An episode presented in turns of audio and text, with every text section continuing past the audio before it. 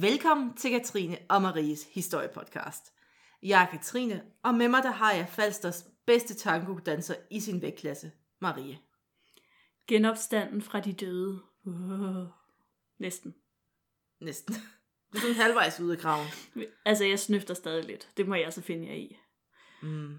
Men, I skal tænke på, jeg har det ligesom jeg. Jeg sidder også med høretelefoner på og hører hende. Så hun snotter også mig i øret. Jamen altså, øh, sygdom, det er, noget, vi ligesom, det er noget, vi giver til hinanden på den måde. I det mindste bliver I ikke smittet. Tror I, Mm. Marie? Ja. I Ja. dag skal vi tale om noget, jeg faktisk har glædet mig til. ja. Fordi for første gang i alt for lang tid, der skal vi faktisk ja. tale om atomvåben. Det er faktisk længe siden, vi har talt om atomvåben Me- sidst. Det vil jeg give dig ret i. Mega længe. Og Ja. den her gang, så skal vi nok tale om det mest sexede ved atomvåben. Infrastruktur omkring atomvåben. Uh. Og offentlig transport, ish. Uh. Ja, Jeg, kan. hvis du jeg ikke... ved slet ikke. Nej, hvad skal man gøre jeg, jeg bliver helt... Jamen, jeg kan slet ikke sidde stille. Nej, vel? Infrastruktur, Katrine, du kunne godt have advaret mig. Jamen, åh, jeg, oh, du, du har været for ivrig. Mm. For vi skal... kunne sove i nat, hvis jeg havde vidst det. Ej, for pokker. For vi skal nemlig snakke om de hvide tog. Wow. Mm. Og de, Ikke de hvide busser. Nej, de hvide tog. Det, det er lidt noget andet. Fordi Ja. at de hvide tog, det var faktisk det transportmiddel, man valgte til at fragte atomvåben rundt inde i USA. Det er sådan lækker infrastruktur og amerikansk atomar findpåsomhed. Ah, Det, det er smukt. ja. Altså, jeg kan, slet, jeg, kan, jeg kan ikke være mig selv lige nu, Marie. Men først, Ja. der skal vi lige have nyheder. Ja, Og du har en ret lækker snack med til os. og det er vist, som man ser det. Men øh, Det kan man ikke hvor godt, man kan lide børn, tror jeg. det, det tror jeg også. Og tydeligvis er det ingen af os, der kan lide det, for vi, findes, vi synes, det er meget spændende, det her. Ja, super spændende. Nå, men øh, det handler om, at øh, den 12. november, så det er jo sådan rimelig aktuelt, øh, der udgav Latin American Antiquity Journal en spændende artikel kaldet øh, Unique Infant Mortuary Ritual at Salango, Ecuador, 100 BC. Uh, Ja, det var en lækker titel. Øhm, og øh, for jer, som ikke lige fangede det i mit smukke engelske, så betyder det øh, noget i retning af, at man har fundet nogle ret unikke øh, spædbørnsbegravelser øh, i Salango, Ecuador, som stammer fra omkring 100 BC. Jeg kan godt lide, du også lige oversatte 100 Ecuador. vores tidsregning. Ja, det kunne godt være, altså jeg tænker, der kunne godt lige være smuttet noget der. Det kunne der godt. Nå, men den her artikel, den er skrevet af en dame, der hedder Sarah Jungst. det tror jeg på. Øh, og artiklen, den omhandler sådan et, et ret øh, morbidt fund øh, i Ecuador, hvis nogen skulle være i tvivl om det. Hvor var det Fordi nu, det under- skete, Marie? Jamen, jeg tror, det var i Ecuador. Okay. Øhm, fordi at under en gammel fiskefabrik i Ecuador altså, øh, der har man fundet en grav med to temmelig unge børn. Ja, og indtil nu, der er, det, der er det jo okay. Det er jo det, er jo det der sker. Det, det er det, der sker. Men der er lige et lille twist på den her. Fordi Ja. de her, jamen vi kan jo godt kalde det babyer, de havde mm. det, man nok vil kalde en ret utraditionel hovedbeklædning på. Ja, De var nemlig hjelme, fordi det var ikke bare på hovedet, det var hele vejen ned over ansigtet, af andre børns kranier. Mm. hmm. Og de her kraniehjelme, de var sådan set ret godt lavet. Altså, den stamme, der har lavet de her i kraniehjelme, de har jo ikke adgang til metalværktøjer, så det er jo lavet af glasværktøj og sten. og så har man ligesom monteret det på børnenes hoved efter begravelsen. meget mærkeligt. Og det, altså, det er super præcist. Altså, det er virkelig paskram, især ved den ene. Fordi, Ja. altså det ene barn, man har fundet begravet, det var 18 måneder ja. gammelt. Og det her 18 måneder gamle barn, det er bare en kraniehjelm for et andet barn, man sådan vurderer, det er sådan en rimelig stort spænd, har været mellem 4 og 12 år gammel. Og Hmm. det andet barn i graven, det har været omkring et år, da det døde. Og det er bare en maske fra et andet barn på omkring to år. Okay. Så det, altså, det har virkelig været. Ja, det må man sige. Det øh, også fordi man har jo ligesom gjort noget for at finde de rigtige kranier, der ligesom passede sådan Ja, ja, og skåret dem til. Og Uh. Nå, men i, øh, i Andesområdet, der var der for 2000 år siden sådan rimelig meget fokus på netop hoveder.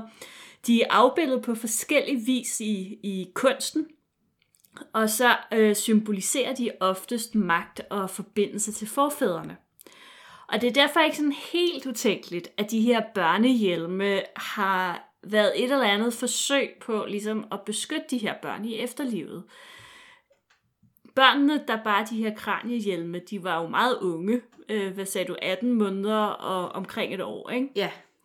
Øhm, og øh, deres knogler, de bar præg af at have haft et meget kort, hårdt liv.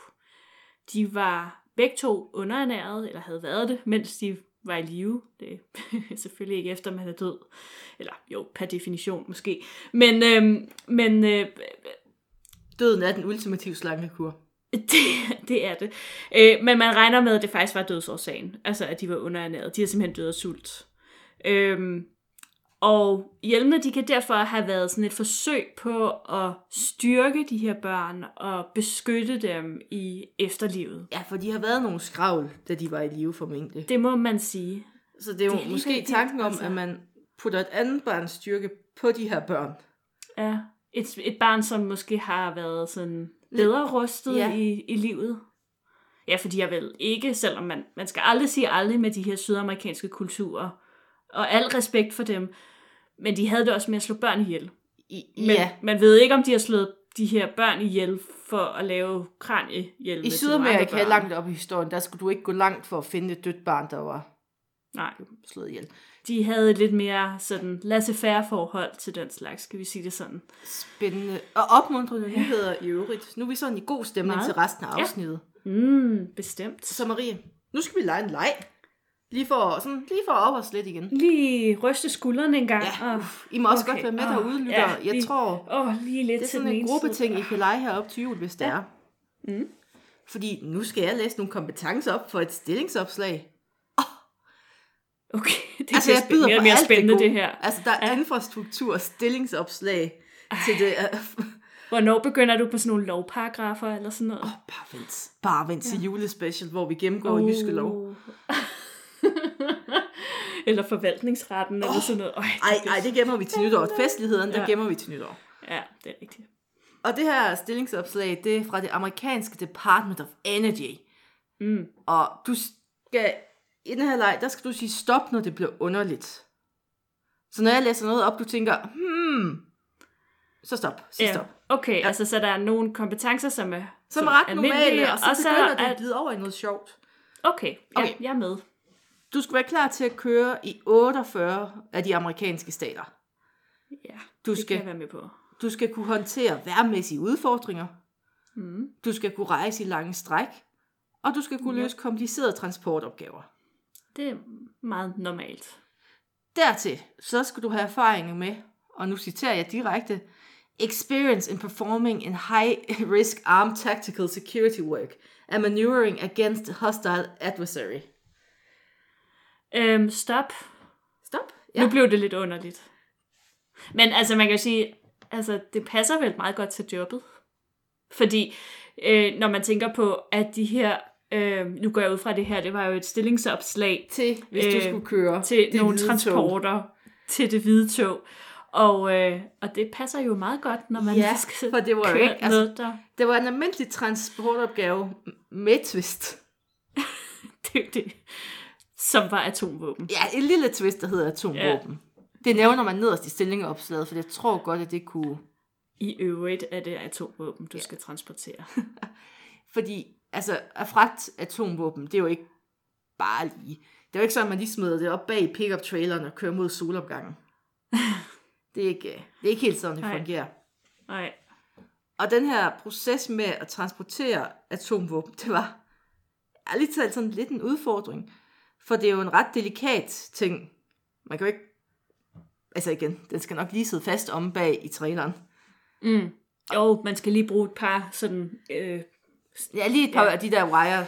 wires ting og sådan Måske noget. lige have et tip rundt om, sådan en flyttetip, så den ikke får riser. Også det, også det. Så den heller ikke kurer så meget rundt og sådan noget. Jeg vil ikke lade på snor transportere atomvåben. Mm, der er mange ting, jeg ikke vil lade dem transportere. Men især ikke atomvåben.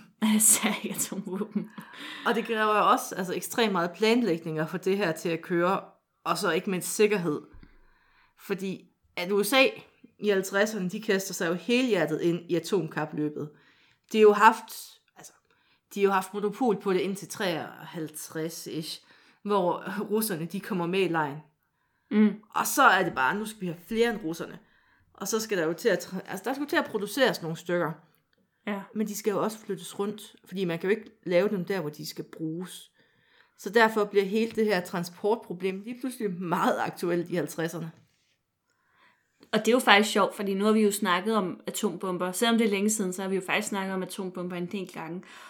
Og jeg har aldrig nogensinde spekuleret på, at selvfølgelig så skulle de flyttes rundt fra sted til sted. Ja, for man kan jo ikke bare build on site, det er jo ikke... Altså, Nej, nej, det kan man jo ikke. Nå, sjovt, ja. Øhm, det er jo ikke et IKEA-møbel, man får. det kunne det være. Og så står man tilbage Øhm, med fem skruer, tænker Sådan, jeg. ah, Fuckers. Fem, hoved, fem skruer og springhoved. Åh, oh, for det. ja. Nå, skal vi se, om det går alligevel? Mm, det skal jo springe i luften rigtig ud, som om det mangler. Nå. Øhm, men altså, ja, det er også selvfølgelig vigtigt, at de her atomvåben, de bliver transporteret an- ansvarligt. Øh, og en, en vis Dr. Edwin Lyman, eller Lyman, øh, han øh, betragtede netop transporten som, som det svage led i den atomare oprustning under den kolde krig. Der var meget, der kunne gå galt, hvis ikke opgaven blev løst rigtigt. Og våbne, de kunne jo falde i de forkerte hænder, og i aller værste tilfælde, der kunne de de- detonere eller lægge atomart materiale under transporten. Og, og det, det ville være bedst at undgå. Ja, ja. Sådan. Det vil ikke være optimalt i hvert fald. Det ville det ikke. Og i dag, det, man bruger ikke de her tog længere, så i dag der bliver det varetaget af såkaldte safeguard transporters og safe secure trailers. Uff. Men fra 50 Øh, må jeg lige spørge om noget? altid. Vil, vil det sige, du siger til mig, at man stadig sådan kører atombomber rundt i USA? Du kan tro, at man kører atombomber rundt i USA, og jeg kommer faktisk med en, altså en samfundsmæssig svirper til sidst, så glæd dig Uh, efter banjoen. Det, vil jeg glæde mig til. Og altså, igen, Ja. de her trailere, dem bruger man nu, men op til sådan cirka 87, der stopper man helt med at bruge tog. Men indtil da, så smed man bomben på et tog, og så blev de ellers kørt på tværs af USA. Mm. Fedt nok. Ja, Og det var ikke sådan en op, altså det var ikke en opgave, man bare satte sådan det amerikanske almindelige togvæsen til at udføre. Det, det krævede lidt mere. ja. Men altså, de her tog, de så jo ved første øjekast sådan ret normale ud, bortset fra sådan et par små detaljer, øhm, som man sjældent ser på almindelige tog. For eksempel så var der bag lokomotiv, lokomotivet, hedder det, øh, sådan nogle tungt armerede vogne, og mellem de her tungt armerede vogne, så var der nogle vagtvogne med nogle små tårne, som stak op Ja. mellem de der tunge vogne. Ja, Meget spøjst. bare sådan helt almindelige tog uden vinduer. Mm-hmm. hmm. Og de her Og så med vagttårne. Ja, og i de her vagtårn, det var sådan ligesom en lille dut, der stak op oven på togvognen, hvor der var sådan en smal skydeskive imellem, hvor man lige kunne få en riffel ud, hvis det skulle være. Det virker overhovedet ikke suspekt. Nej, nej, fordi i værste tilfælde, der skulle vagterne jo være klar til at skyde folk, der kom for tæt på og ikke ville gå væk. Selvfølgelig. Det er USA. selvfølgelig. Ja, klart. Og de her vagter, de var altså også velbevæbnet selv for amerikanske standarder, synes jeg. altså, der var rifler med kikkertsigte på, der var automatiske våben, og så var der del med også granatkastere. Fordi hvorfor ikke? Ja, Så det var, altså, det var Øh. business, de mente, de her typer. man skulle bare ikke komme i nærheden af de her tog. Nej, altså hvis du Og- havde onde intentioner, så tror jeg ikke, du skulle gå tæt på. Men, men hvis nu det alligevel skulle ske, at der var nogen, der kom tæt på, så havde man også sikret vognene mod indbrud, ild og naturkatastrofer. Naturkatastrofer, de er ligesom lidt ligeglade med Ja, men der er en vagt. bevæbnede vagter. Men, øh, men det havde man ligesom taget højde for. Og øh, det lyder meget sikkert, og det lyder, må jeg også indrømme, en lille smule James Bond-agtigt.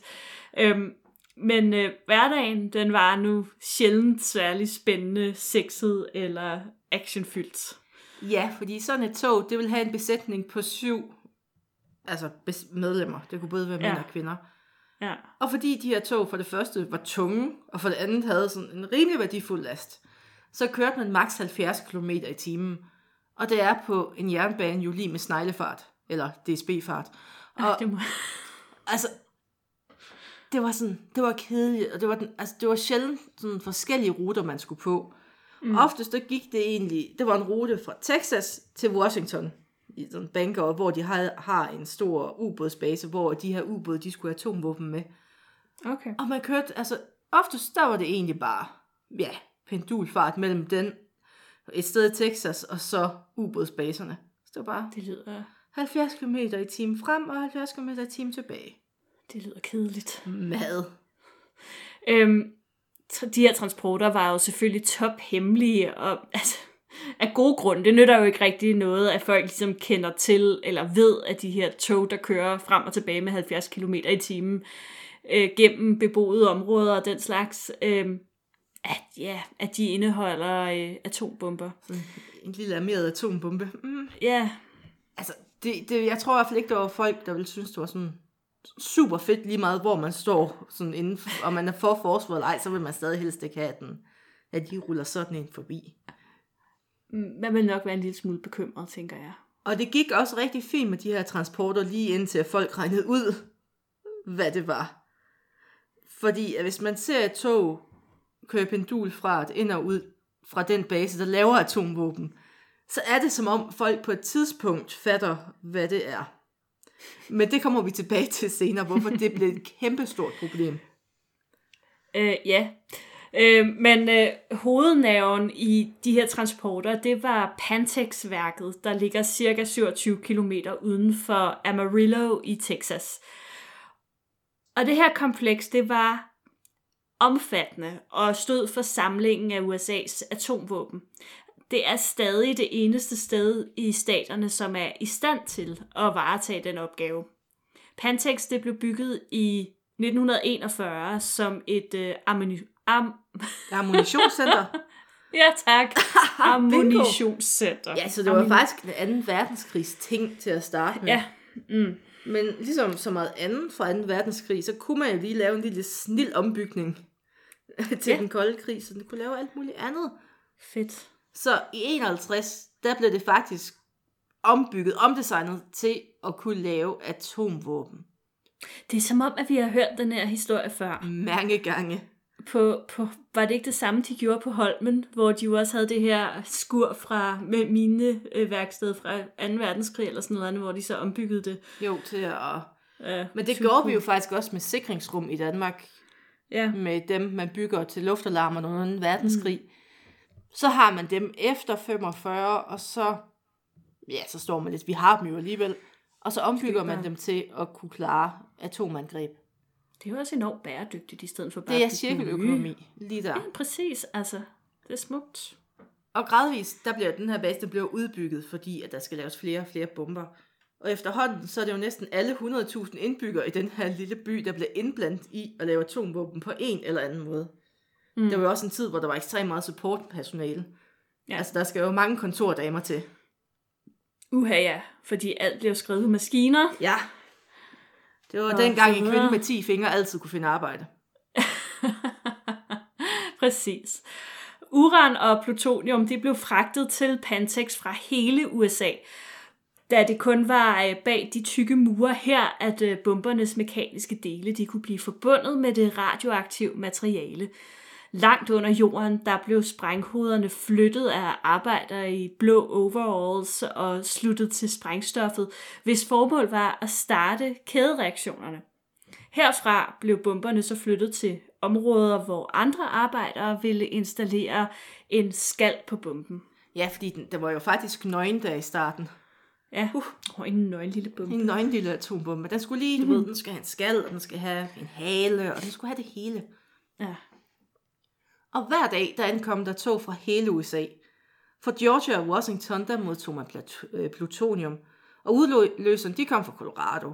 Og uran, det kom fra Tennessee, og neutrongeneratorerne, de kom fra Florida. Så det var jo sådan en hel samling var- af ting, man kunne få ind. Det må man sige. Og den anden vej, altså ud af Pantex, Der bliver sendt fuldt armerede atombomber ud. Så, afsted med jer. Og så herfra, der snegler togene så, så ud til de her ubådsbaser og andre steder, hvor man har brug for en lille atombombe. Hmm. Jamen, øh, det lyder jo fint, kan man sige. Og den der utilfredshed øh, med togene, som i befolkningen, nej, som var i befolkningen, det talte vi jo lige lidt om tidligere, eller du nævnte det i hvert fald. Og øh, den fandtes i høj grad stadig. De her hvide, langsomme tog, de tiltræk en masse uønsket opmærksomhed og protester, og derfor måtte der en rebranding til. Det er jo løsningen på alt. Altså et hvidt Og, tog, øh, det bliver også lige pludselig meget i øjenfaldende. Ja, og øh, derfor så valgte man at, at male de her tog i nogle andre farver, for at gøre dem mindre i øjnefaldende, som øh, for eksempel rød eller blå, og der var også en øh, sådan en meget frisk brun farve faktisk. Så malede man togene i de her forskellige farver, for ligesom at skjule deres identitet. Det er totalt meget en rebranding. Ja, Problemet var, at det var jo stadig et tungt armeret tog, eller tog med sådan nogle små skydeskår, men altså, mm. det havde en anden farve, det opdager de aldrig. Nej, de opdager det aldrig. Øhm, I 1980'erne, der piker frygten for atombomben, og det var jo blevet sådan en indgroet frygt i de fleste amerikanere. Det var jo virkelig en del af identiteten nærmest, kan man have, have indtryk af, at alle var bare bange for atombomben. Øhm, og derfor så var tanken om de her transporter ikke noget, der faldt i særlig god jord. Og i sin første periode, der firdoblede Reagan militærbudgettet og øh, truede åbenløst Sovjetunionen med atomvåben. Ja, han gik jo all in. Og det gjorde det nok heller ikke bedre. Nej, for det betyder jo også, at den her anti-atombevægelse, der var i USA, der opstår jo allerede i 50'erne, Mm. den blev jo mobiliseret igen. Fordi Reagan, han er jo bare crazy cowboy, og der er jo en atombombe på Times Magazine her i 80'erne, og det er... Det er skøre tider. Alt skal være atom, atom, atom. og frygten for atom. Ja. Og der blev oprettet en masse små undergrupper, især sådan langs den her rute, hvor de hvide tog kørte, sjovt nok. Mm, mm. Og de begynder jo at holde øje med jernbanen, og de rapporterer jo, hvis de ser de her armerede tog. Og i nogle tilfælde, der prøvede man jo faktisk også at stoppe togene. Fordi altså sådan civil ulydighed, sådan totalt Martin Luther King. Ja. Og i Memphis, der er der en nonne, der stiller sig ud på jernbanen, mens toget kører imod hende. Og det er så kun med centimeter, at hun faktisk ikke bliver ramt af toget, fordi det begynder jo at bremse, og hun bliver stående, og det er sådan, altså, det er jo lige før, Ej, at sindssygt. hun bliver ramt. Det er sådan uh, ligesom den der scene fra Kina på fredspladsen med den der uh, mand, der står foran alle de der kampvogne. Ja, lige præcis. Det, det, Bare en nonne på nogle togskinner i USA i stedet for. Det er jo skørt. I, ja, I Washington, der lavede aktivister en, øh, en lille jernbane, en lille jernbane, øh, foran Energiministeriet, og så satte de billeder af et bumpet hvidt tog op langs med den her lille jernbane, øh, sammen med billeder af kendte togruter. En, en Sådan- lille trussel. En lille vink med en vognstang om, hvad man måske havde i tankerne her. Og det var et kæmpe, kæmpe problem. Fordi man sidder jo inde i Energiministeriet og tænker, ok, man har brugt super meget tid på at prøve at holde det her hemmeligt. Netop for at sikre, at der var en form for sikkerhed. Og nu står mm. de ude på gaden. Journalisterne tager billeder af dem. Og nu er, altså, det er compromise, det her. Ja. Og skrækscenariet, vi talte om tidligere med, at der kunne være en kabring, og de kunne blive stjålet, det bliver jo lige pludselig meget virkeligt, når folk står med billeder af ruterne. Mm.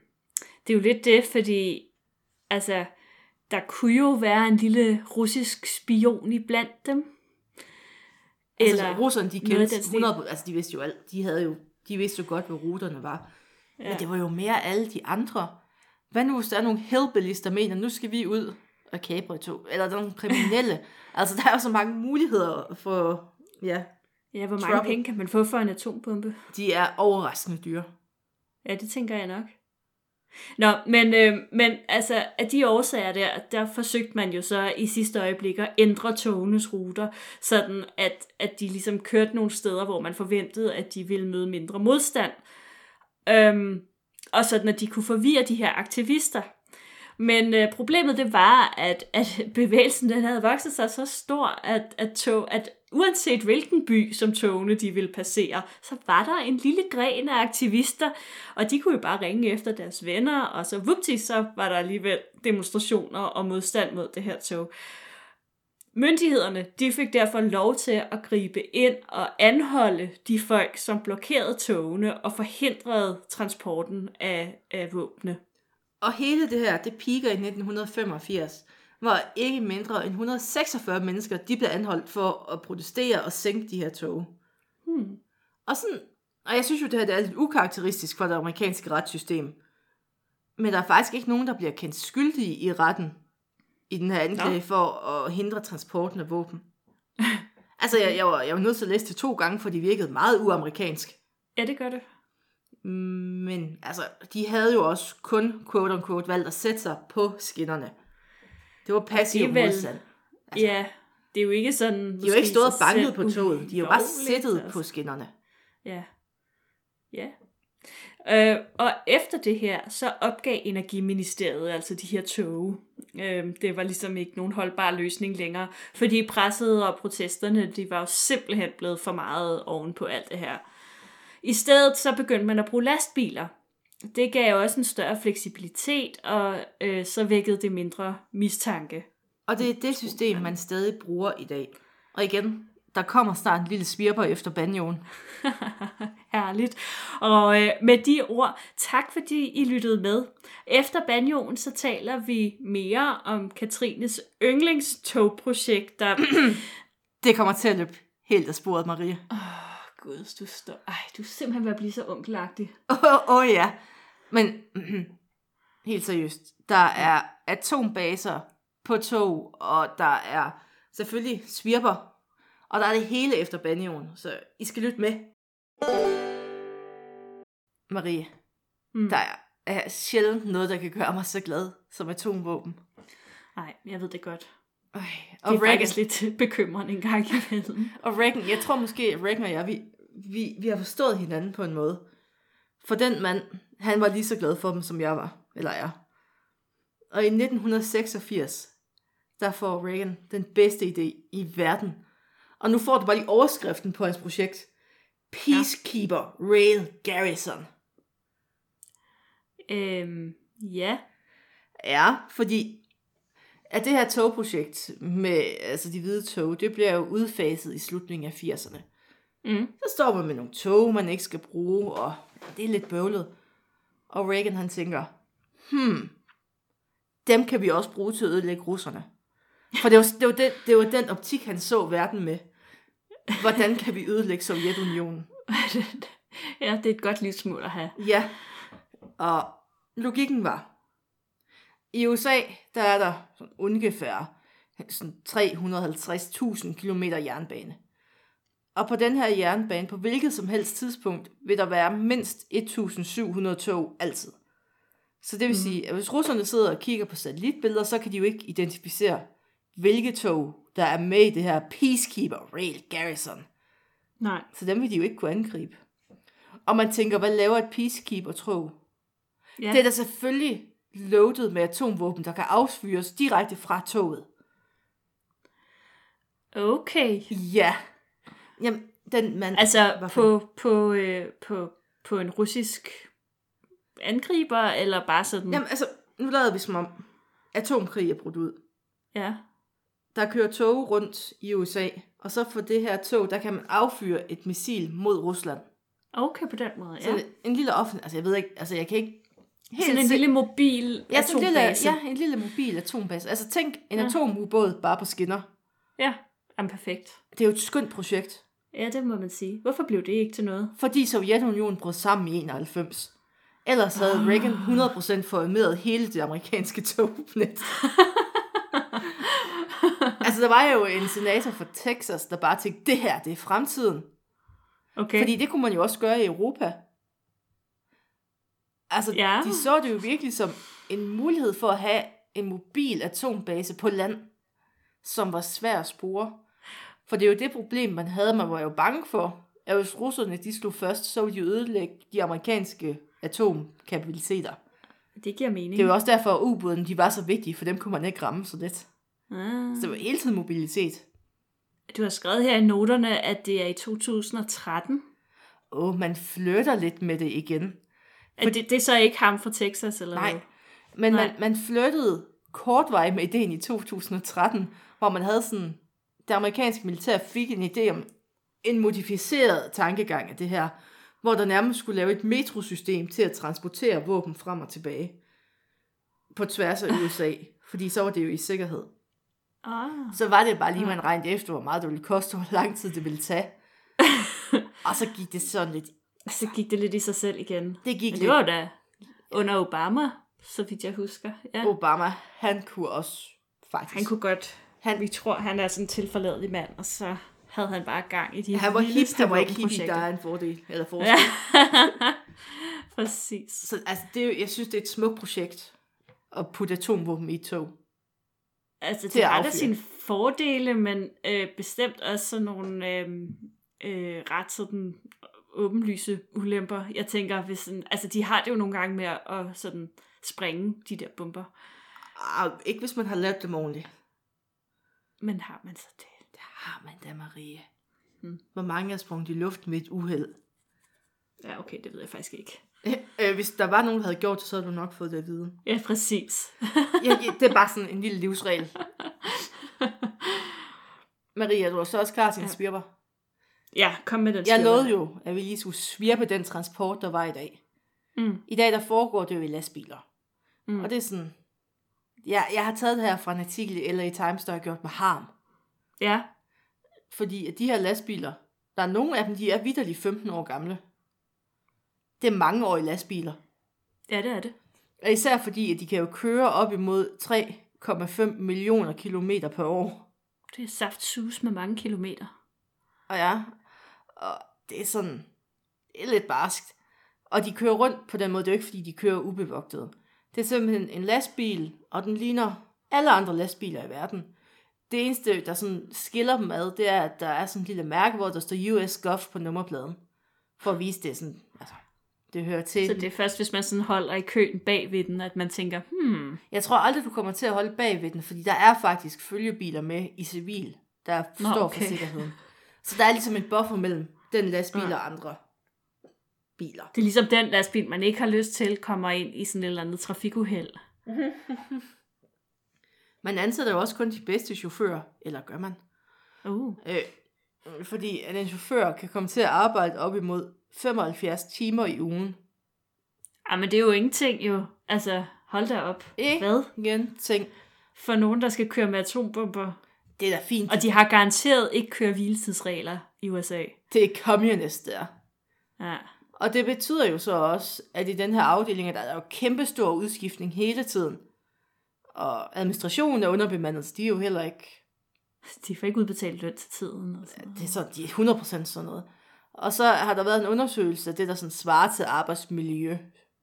At der er det vist, at der er meget alkoholproblemer hos de her chauffører. De er egentlig ikke super glade for deres liv.